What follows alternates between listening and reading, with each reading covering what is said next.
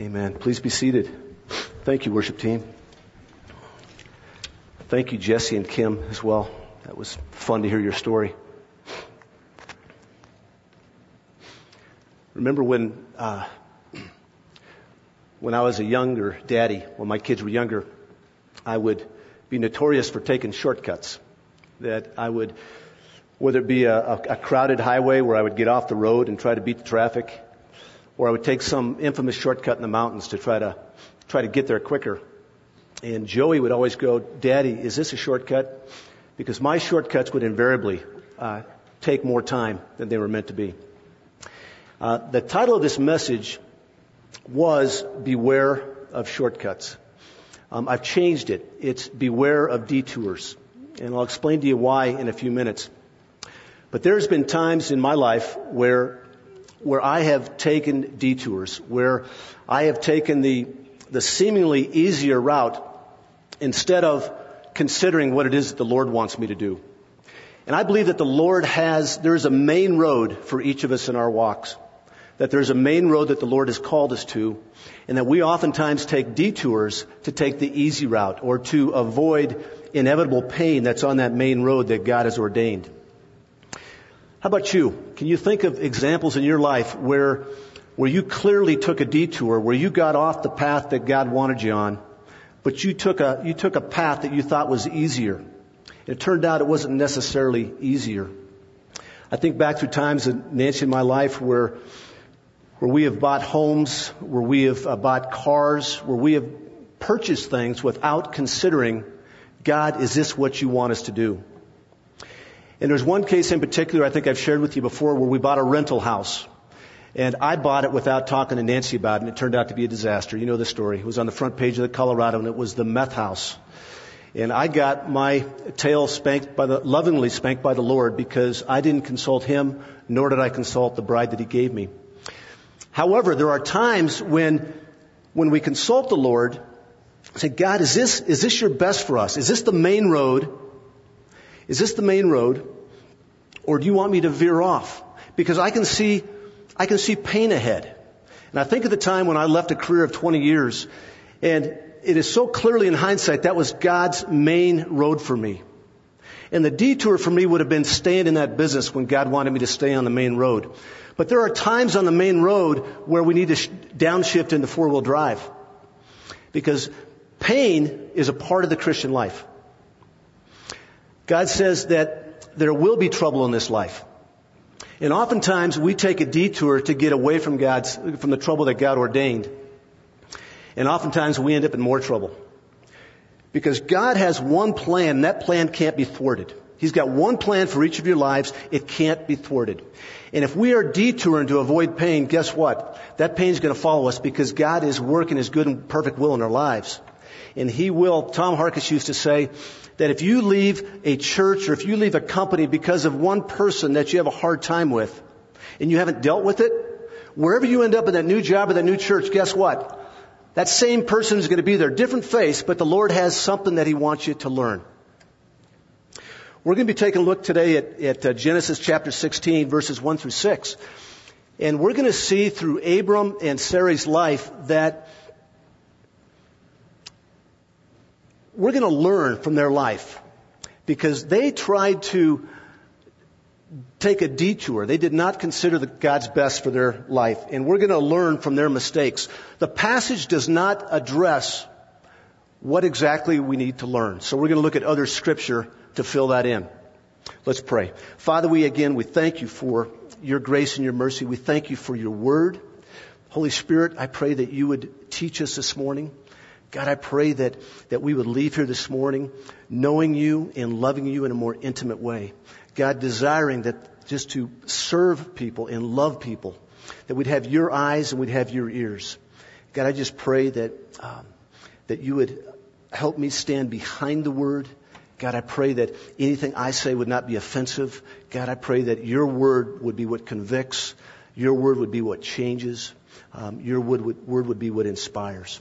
And God, we just ask that you would mold and shape each of our hearts to look more like Jesus this morning. Amen. Open up to chapter 16, verses 1 through 6. And that's Genesis And where we've been is uh, chapter 12 through 15. We've seen that Abram is a great man of faith. That Abram has walked in faith, walked by faith, not by sight. We saw him leave Haran, where his family was. He left and had no idea where he was going. He left all the comforts of home behind. We saw him trust the Lord when God said that you will have offspring. I will make you a mighty nation. You, your offspring will be a blessing to all of mankind. Abram continually trusted the Lord. Now we're going to see in chapter 16 that there's a crisis of faith. Let's read it together. Now Sarai, Abram's wife, had borne him no children. She had a female Egyptian servant whose name was Hagar. And Sarai said to Abram, Behold now, the Lord has prevented me from bearing children. Go into my servant. It may be that I shall obtain children by her. And Abram listened to the voice of Sarai. So after Abram had lived ten years in the land of Canaan, Sarai, Abram's wife, took Hagar, the Egyptian, her servant, and gave her to Abram, her husband, as a wife. And he went into Hagar, and she conceived. And when she saw that she had conceived, she looked with contempt on her mistress Sarai. And Sarai said to Abram, May the wrong done to me be on you. I gave you my servant to your embrace, and when she saw that she had conceived, she looked at me with contempt. May the Lord judge between you and me. But Abram said to Sarai, Behold, your servant is in your power. Do to her as you please. Then Sarai dealt harshly with her, and she fled from her. Let's take a look at this and understand what's going on. First, we need to take a look at some important facts and that is that it's been 10 years since Abram and Sarai left Canaan. We saw in Genesis 12:2, God told them to leave. They left. It's been 10 years since the promise was made. So Abram is wondering when this child is going to come. We know that Abram's heir will be his very own offspring.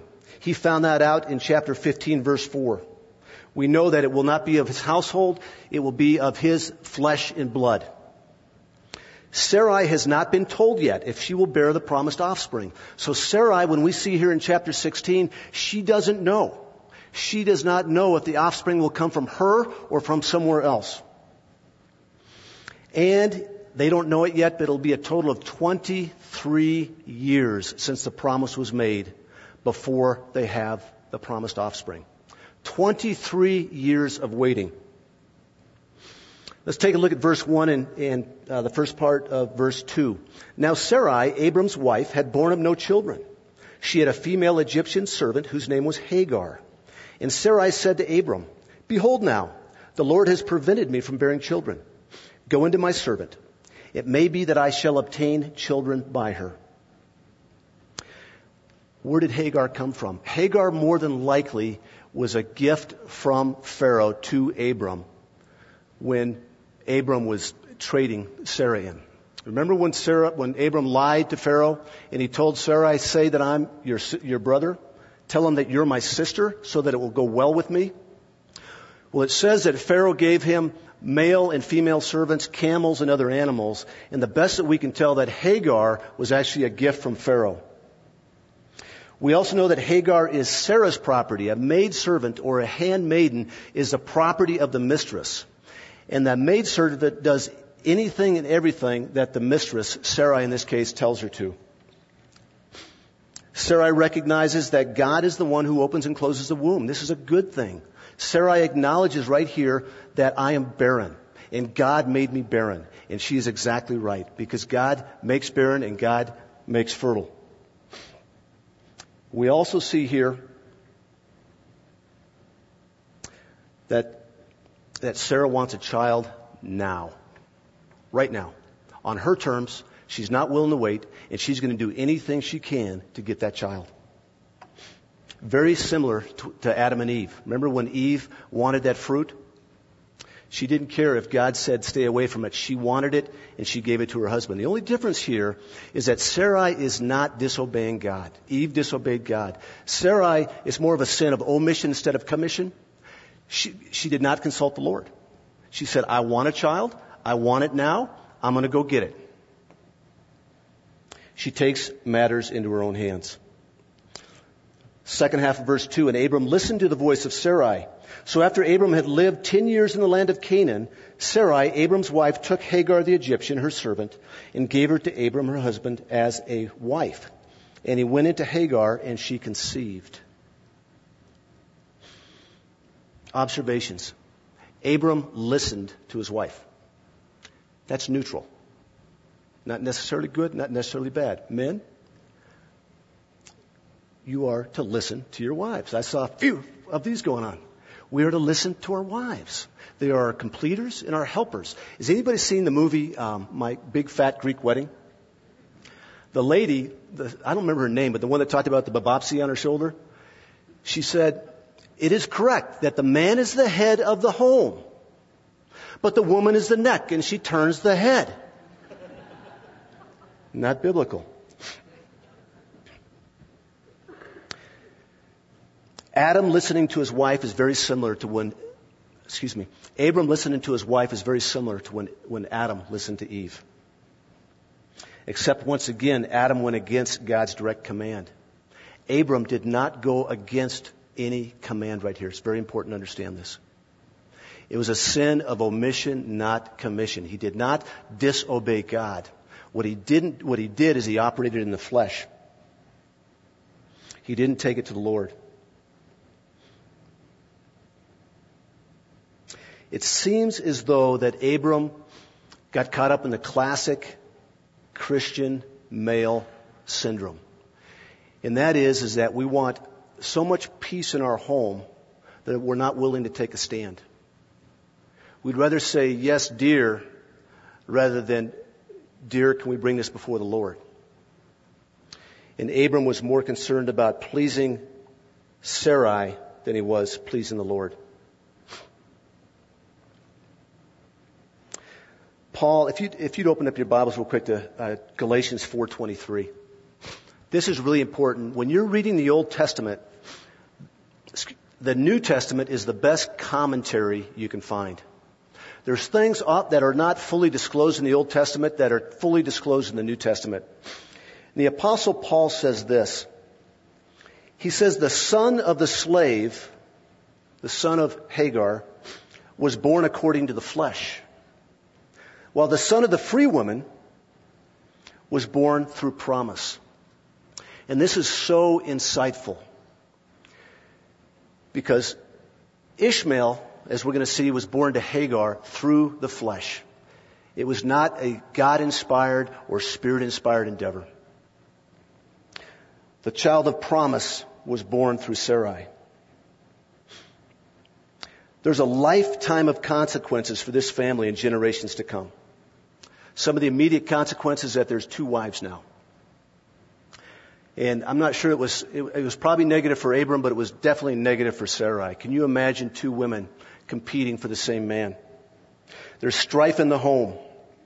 And long term, the Arab Israeli conflict, as we know it now, came right from not trusting the Lord. As you know, the, the Muslims believe that they, they have a father, Abraham, as well.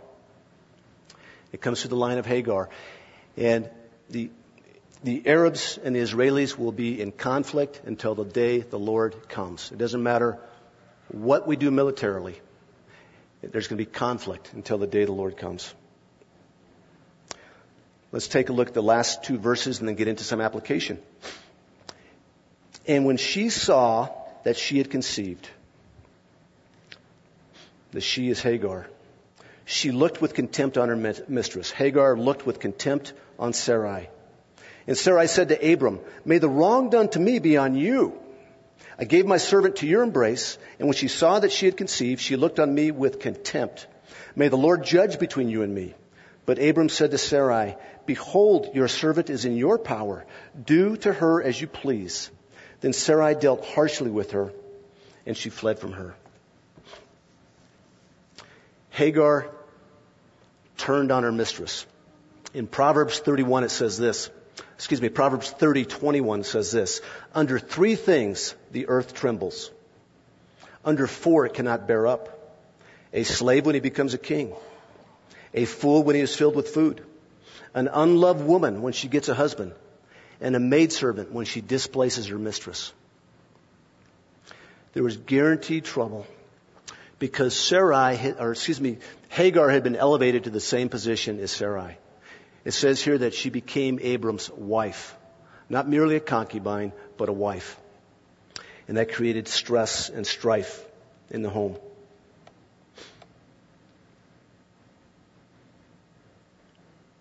Sarai blames it all on Abram. She says, Abram, it's your fault. Let the Lord judge. It's your fault. Abram absolves his responsibility and he checks out. Men, this is our problem today too. When the heat gets turned up, when there's big decisions to make, when our kids are wayward, we check out. I can't tell you how many homes today that the woman is a primary disciplinarian. That's not God's design. It's not God's design. God has designed the man as a shepherd, as the head of the home.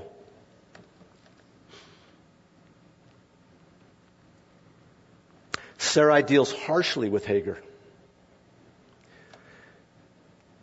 That's bad. She should have taken this response that we see in 1 Peter 2:20. For what credit is it if when you sin and are beaten for it you endure? But if when you do good and suffer for it you endure, this is a gracious thing in the sight of God. Now Sarai thought she was doing something good for Hagar. She thought she was doing something good for Abram, even though she was acting very selfishly. Hagar turned on her, and it is never right to revile when somebody reviles, when somebody reviles you. I'm not sure where that line is, particularly as, as fathers, when somebody messes with our wives or with our kids. We see that Hagar flees from the abuse and confusion that she encounters. And stay tuned to the latter part of verse 16 to see how God deals with Hagar. It's very encouraging. Let's take a look at some principles.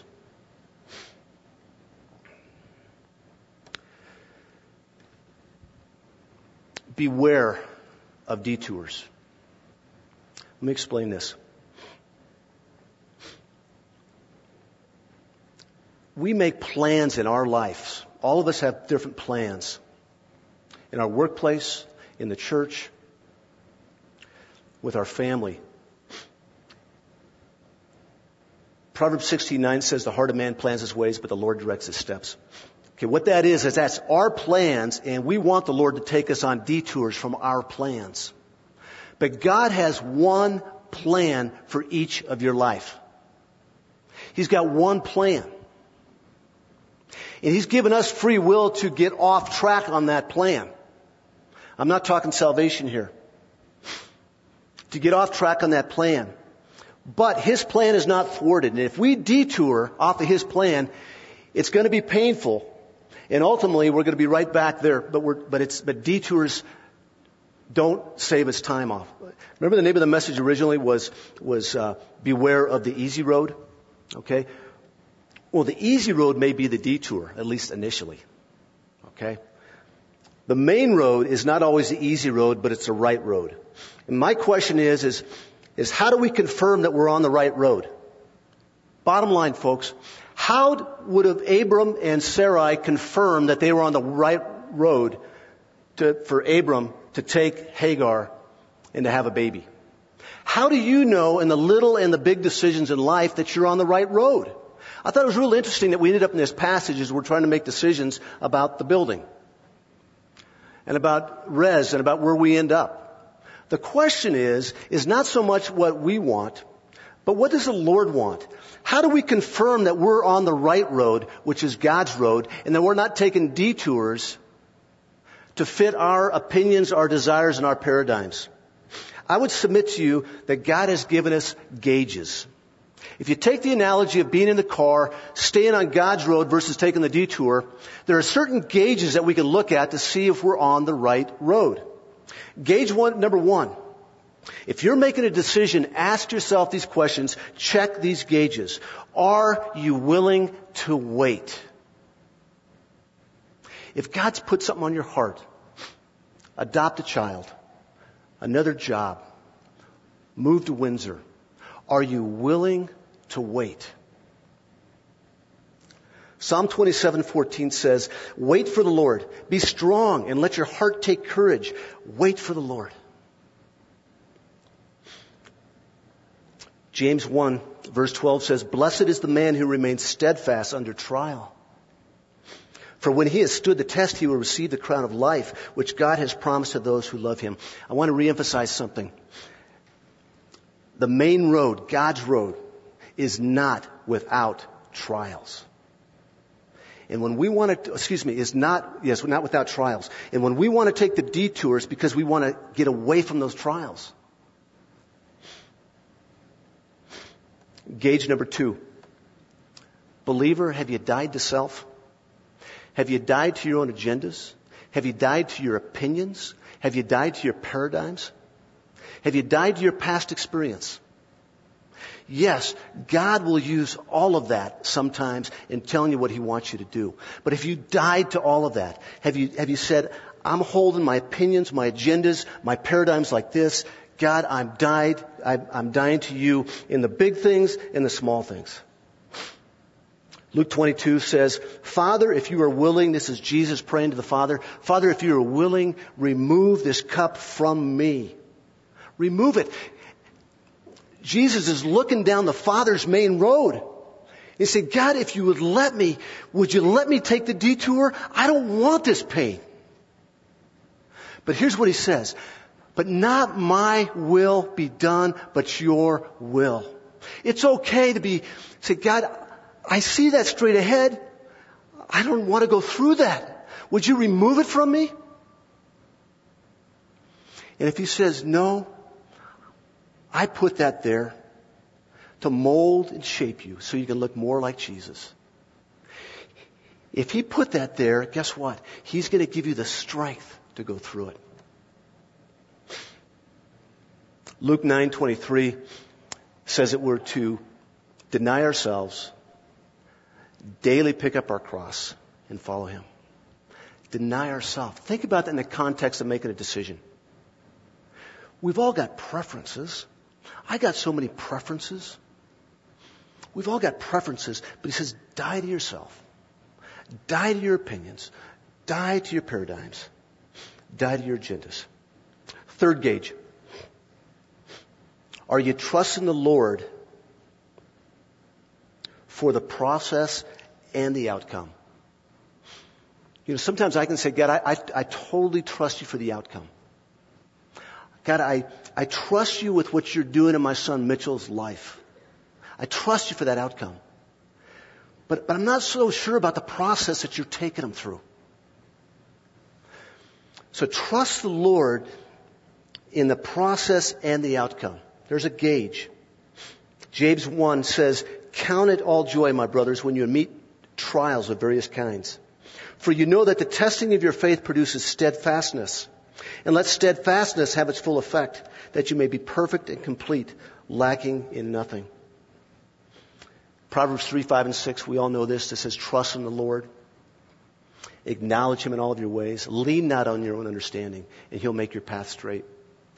We watched a video the other night that uh, our dear friends at Simmons gave us to look at by Richard Wurmbrand and his wife. And some of you may know the story. And uh, he wrote the book Tortured for Christ, um, started the ministry, uh, the persecuted church, or Voice of the Martyrs. And one quote in there, I'm going to butcher it, but you'll get the spirit of it, is, is that, that he's been to all the beautiful places in the world. He says he's been to California. He says he's been to Italy. He's been to the, the Mediterranean. And the most beautiful sight that he's ever seen, you remember what it was? The most beautiful sight he'd ever seen was in prison after he'd been beaten, seeing the face of Jesus. It's like Stephen after he was stoned. He saw Christ. And that we're trying to run from our trials. We trust the Lord for the outcome. We trust the Lord for the fruit that's going to come. But oftentimes we don't trust Him for the process. And I'm not saying the process is easy, but I'm saying that that process is on the main road, that He'll give you everything you need to plow through it.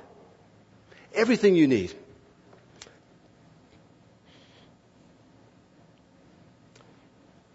Psalm 112:7 says, um, he's talking about a man of God. He is not afraid of bad news. His heart is firm, trusting in the Lord. How many of you spend time just fearful of bad news. Think I've confessed to you before that I oftentimes worry about the health and safety of my kids. I worry about Mitch when he graduates in May, about if he's going to have a job.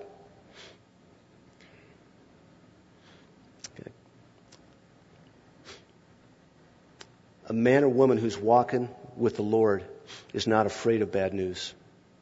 His or her heart is firm, trusting in the Lord. I love this quote by Elisabeth Elliot that uh, Nancy gave to me last night. She says, discontentment is having what you don't want or wanting what you don't have. Discontentment is having what you don't want and wanting what you don't have. The fourth gauge is to ask yourself this question. Is my chief aim in this decision to glorify God? Is my chief aim to glorify God? Or is it somehow to glorify me? Is it somehow to glorify you? 1 Corinthians 10:31 says, "Whether you eat or drink, whatever you do, do all for the glory of God." John Piper has a great quote. It says that that when we are most, when we are most satisfied in God, He is most glorified in us. When we are most satisfied in God, He is most glorified in us. And dissatisfaction and discontentment is an epidemic in the church in America today. Fifth gauge. Are you obeying God's word? Because there is no decision there's no answer from the Lord that contradicts His Word. Over the years, I've heard people tell me, the Lord has told me to get a divorce. When you hear something like that, you should hear that ding, ding, ding, ding, ding, ding, ding. It goes against God's Word. He hates divorce. There's so much grace. If there's if there's people in the room, if you've been divorced, you know what? God's all over that. He's a God of grace. But the principle is when we're making a decision, it never contradicts God's word. You can start and you can finish right there. But there are certain things like where should my son go to college? When should we move from res? Where should we move? That isn't specifically addressed in here. So we got to look at principles in God's Word. Sixth gauge. Are you listening? Are you listening? Noah and Abram were character, characterized by what? Walking with God. And if we're not walking with God, we're not going to hear them. We can ask all we want. We can ask God, is this you or is this me? Do you want me to stay on this path? Do you want me to go right? Do you want me to go left? But if we're not willing to listen, and the reason that we're not willing to listen oftentimes is because we've not died to self. We can't hear the Lord because we've got opinions and agendas. And folks, I want to tell you, that just so there's not even a hint of self-righteousness, that I am at the front of the line when it comes to agendas, when it comes to not listening to the Lord.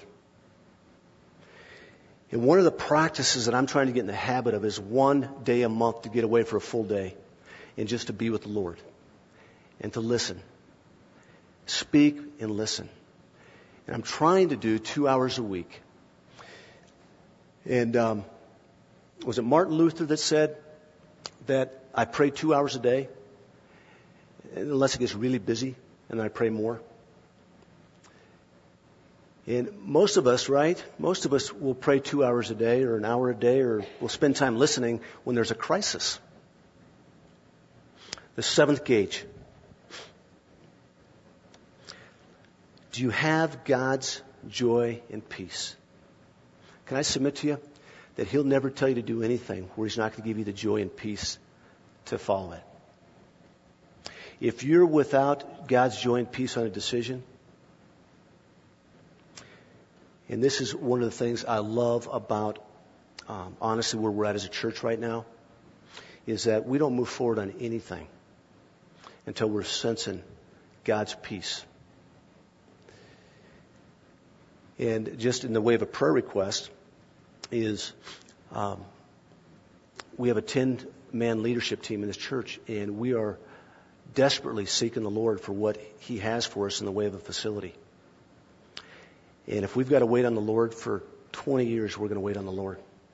But we're not going to take one step until there is joy and there's peace. I love this verse. You've probably seen it in a bunch of my emails last month or so. I love it out of the NASB. I'm going to read it out of the ESV. I like it here too. May the God of hope fill you with all joy and peace in believing, so that by the power of the Holy Spirit you may abound in hope.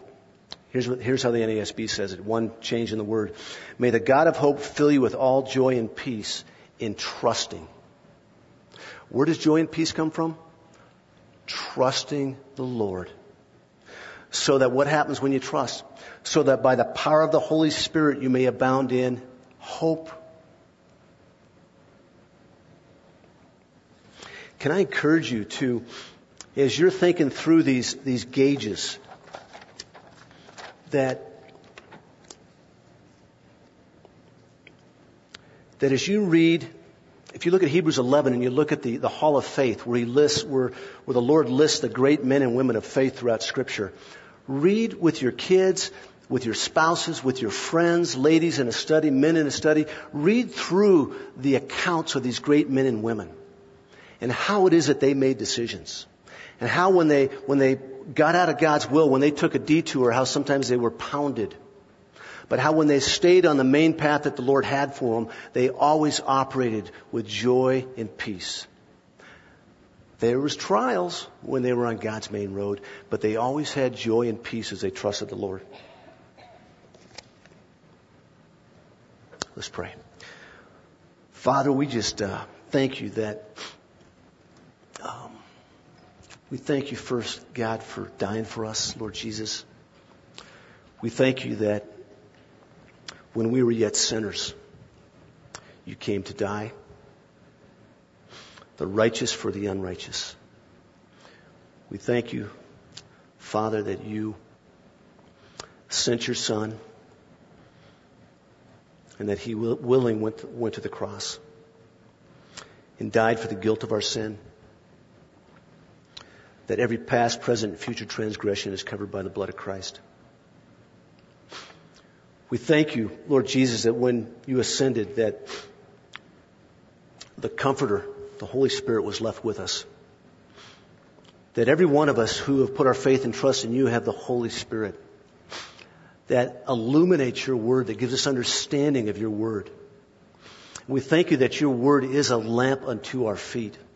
That is a lamp on our path, a light unto our path.